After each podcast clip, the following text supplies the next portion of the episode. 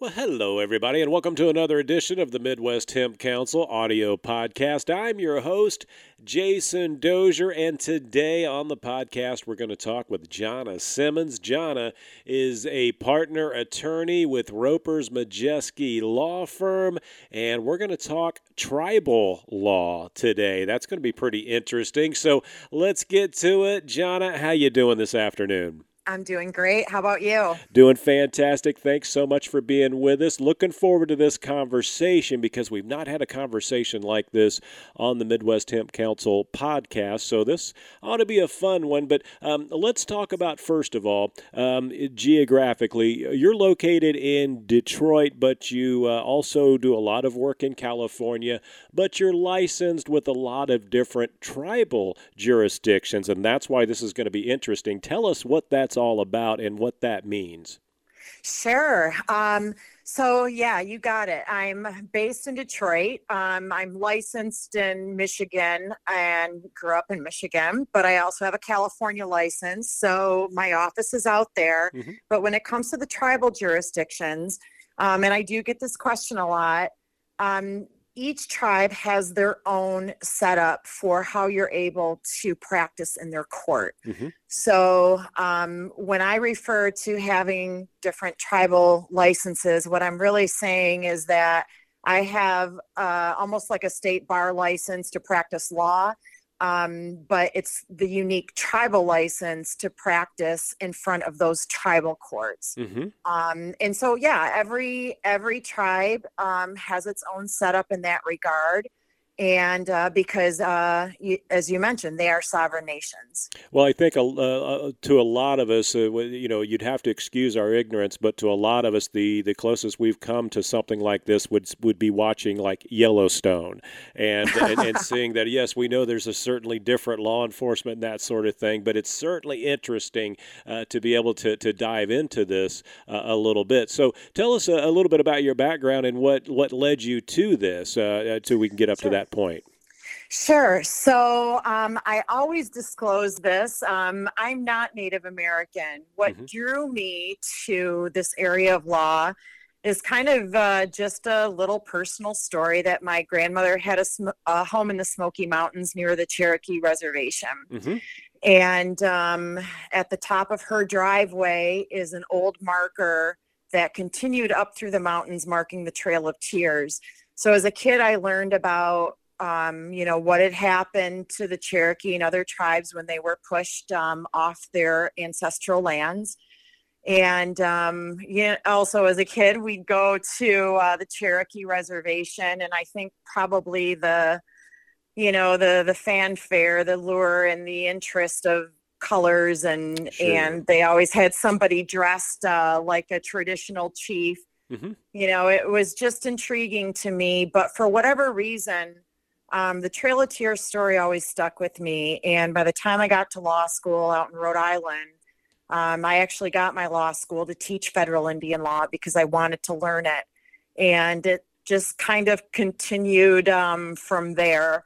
So um, that's how I got into the area of tribal law, um, also federal Indian law. And I'll make a little, mm-hmm. um, because you said there's like people ask these questions, but just for the audience, federal Indian law is the body of law that the feds have, whether it's statutes or common law, that regulate what tribes can and can't do in their jurisdiction and basically sets rules for tribes. Mm-hmm. Um, tribal law is internal tribal law. So the tribes themselves, their own laws.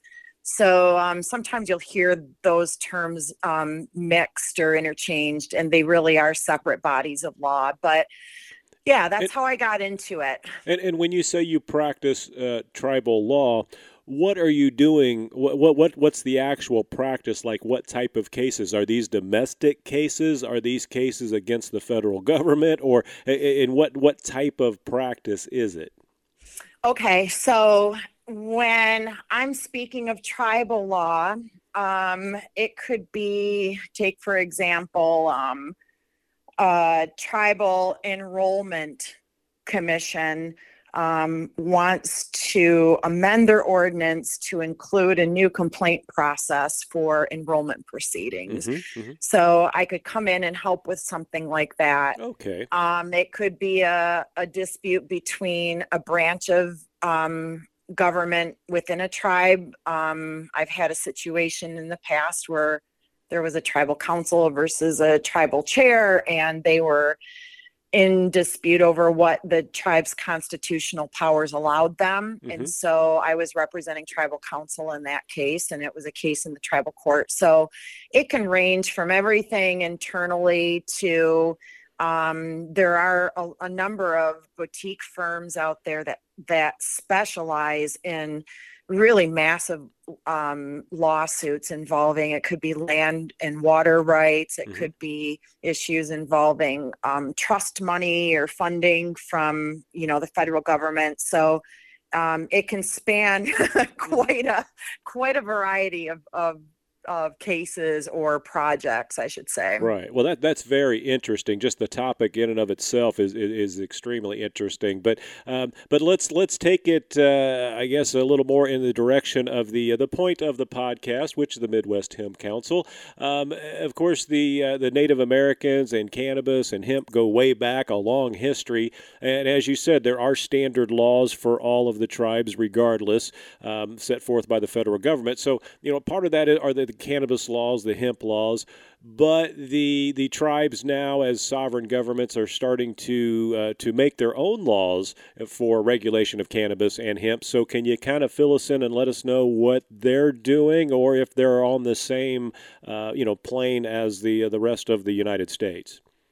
Yeah, it's really really interesting. Um, you have a number of tribes. Now with hemp it's a little different because of the farm bill. You have a number of tribes that are creating their own laws and getting approval from the usda so that they can cultivate industrial hemp. And um, so there's there's that aspect.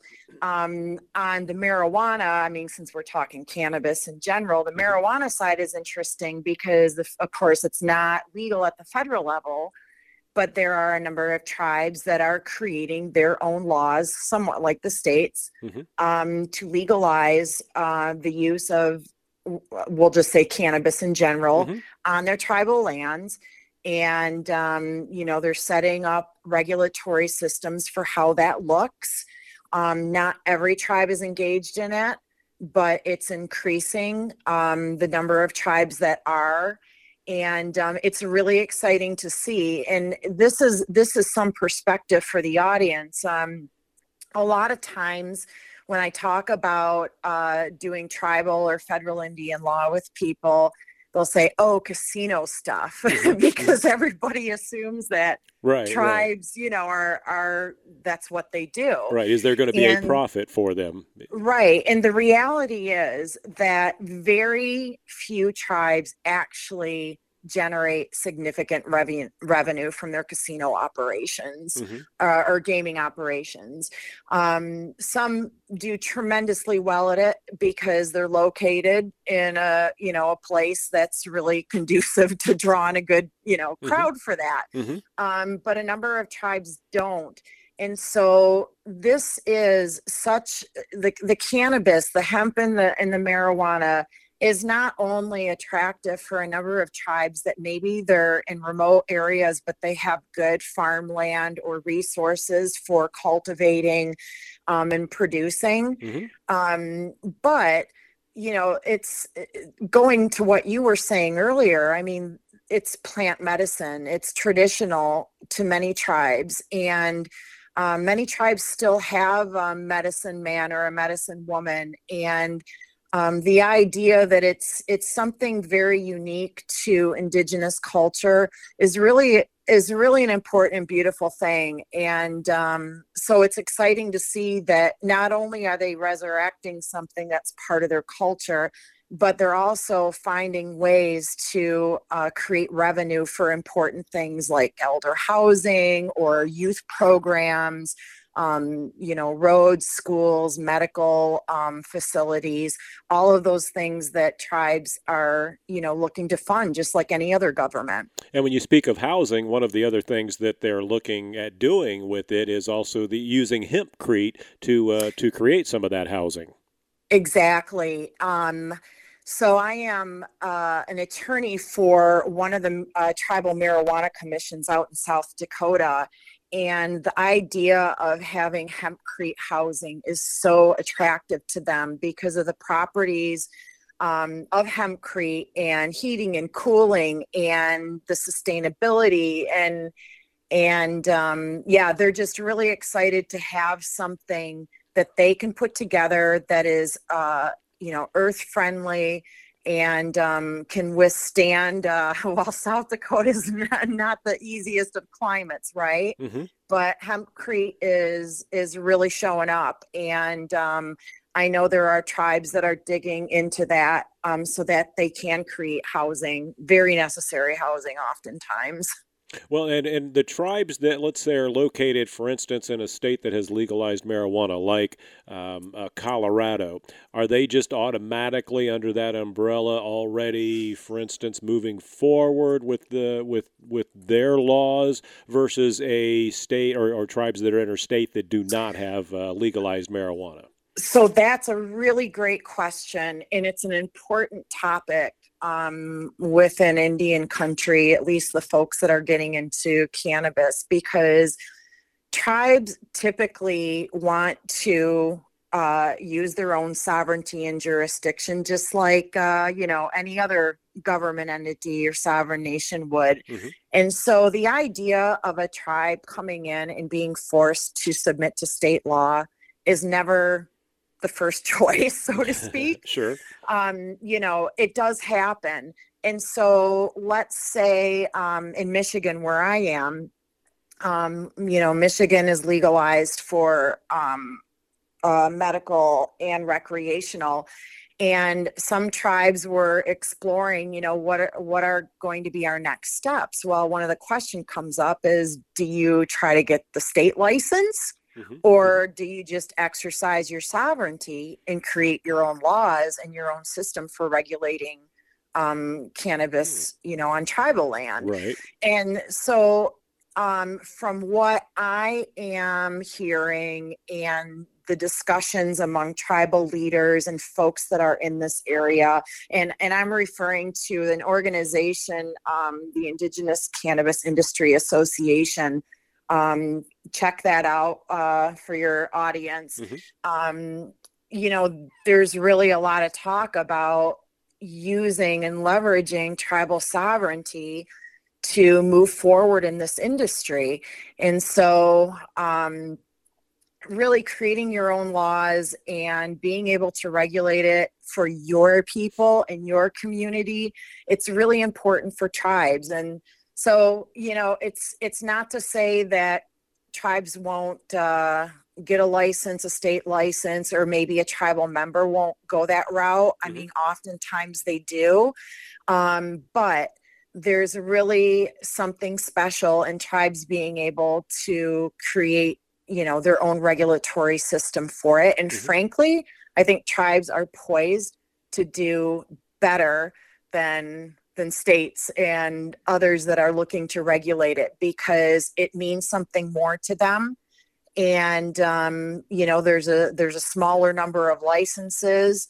Uh, there's just there's just a lot of advantages i think that tribes have um, when it comes to regulating cannabis. And when a state like michigan makes it legal both uh, medical and recreational is a tribe is it uh, is it automatically then legal on um, uh, you know in their jurisdictions or do they have to approve it for you know the people that are, are living uh, within their you know w- within their tribe to be able to for instance just just use the the products yeah it wouldn't automatically be approved okay. it's really difficult because some tribal reservations are really they call them checkerboarded mm-hmm. with you like you know when people think of a tribal reservation you think of you know this area that the tribe pretty much controls everything within it. But the reality is there are a lot of reservations where non-tribal um, individuals or entities own land mm-hmm. within that reservation. Mm-hmm. And so, hmm. you know, it creates some interesting, like, you know, right. um, jurisdictional issues. And mm-hmm. that's a whole another area of federal uh, Indian well, law. And, and then, um, and then on the, on the other side of that, not to cut you off, but in a state like, say, uh, you know, uh, Indiana, where it's not legal, if there were a tribe here that had a jurisdiction, would they be able to make it legal on their own? Or is that forbidden because the state has not made it legal? In other words, do they have the choice to say, in our area, if the state's made it legal, we can choose to not make it legal, or vice versa? Yeah, they, they have the choice. And I can tell you in South Dakota, where I represent one of the tribes, um, their marijuana commission, uh, the state of South Dakota does not legalize recreational, but the tribe has. And so on their land, and there's a few other tribes in South Dakota that have done the same, on their land, you can use recreationally and you can purchase recreationally. Mm, okay. But the moment you take that off of tribal land and you mm-hmm. cross into state, you know, land, that's a different story. And mm-hmm. so one of the things that we talk about is being mindful if you're a dispensary on tribal land in a state that does not um, has not legalized cannabis or I should say marijuana, mm-hmm. um, you really have to be mindful that you know you might have people purchasing product that's taking it outside you know into an area that it's not legal. It really creates some some interesting uh, right. jurisdictional issues. Sure. Um, and of course you know tribes aren't looking to upset what's happening within the state it's more of um, you know what's what's appropriate and good for the tribal community and the decisions that the tribe makes for its people might not be the same as a state makes for its citizens mm-hmm. so that's where you get um, sometimes this difference between what's happening in a state and a tribe the tribe will make its decision you know, for its members and its community. Right. And do most of the tribes in general, or I, I, obviously they're all individual uh, in their their their laws and their their thinking, but do most of them see the benefit of legalization? Um, you know, it's hard to say. I think in some ways. Um, like I'd love to say yes because the tribes that I've been around are all talking about it, and you know it's it's an avenue for much needed revenue. It's plant medicine. It's mm-hmm. honoring, you know, the plant.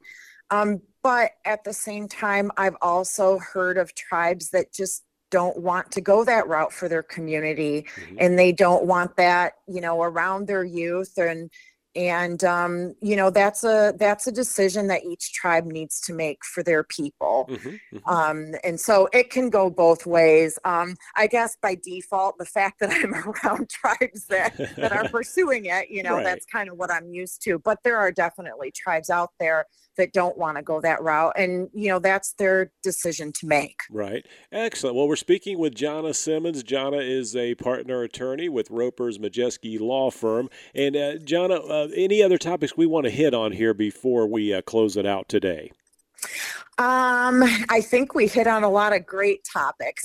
very interesting, very interesting. You know, Absolutely. Yeah, I'm really excited to to chat about it. And maybe one other thing that's worth mentioning because mm-hmm. I know you have an audience of of listeners that are likely non-tribal mm-hmm. that might have an opportunity or might be looking for an opportunity to work with tribes. And go. I can tell you um, there are there are a number of tribes that are looking for um, business partners that may be non-tribal um, to assist them and help them develop you know going forward and um, the only thing that i always tell non-tribal um, folks is you need to understand tribal jurisdiction and sovereignty if you're going to get into those relationships and they can be wonderfully rewarding. And i love the idea of you know helping um, indigenous people and the culture and bringing all of that back. And so there's there's a tremendous upside to those business relationships but you also want to understand you know a lot of times tribes will say well if you if you want an agreement with us that's fine but if there's an issue that comes up you're going to be in our tribal court.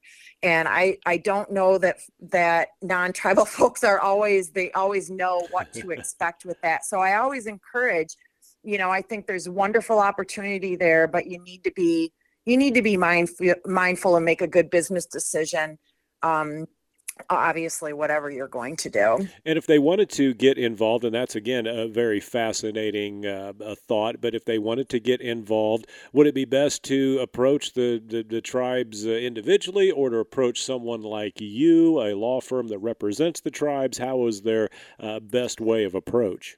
Um, you know, I don't know that there is a best way. I think either way can be good. Mm-hmm. Um, there's a number of conferences um, that you know spring up over uh, the year that we're seeing more and more non-tribal businesses appearing um, to network with tribal leadership to mm-hmm. answer questions to get information um, the networking is probably the best way to go about it um, you know i'm certainly able to answer questions and help when it comes to uh, jurisdictional issues and business relationships and whatnot. I don't represent every tribe in the country, mm-hmm. and I have had occasion to represent non-tribal, you know, entities that do want to do business with tribes, and we've been able to to build successful relationships in that regard. But um, I mentioned the ICIA. Um, I'd encourage uh, people to check that out. There's a huge conference coming up, um, RES, R-E-S,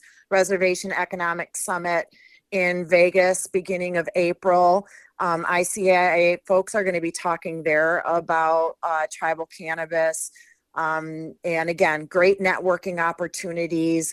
Um, yeah, it's really just, uh, it's really just, uh, you know, getting yourself out there. And um, it doesn't mean you can't approach a tribe on it, but the networking and the referrals are probably um, the best bet.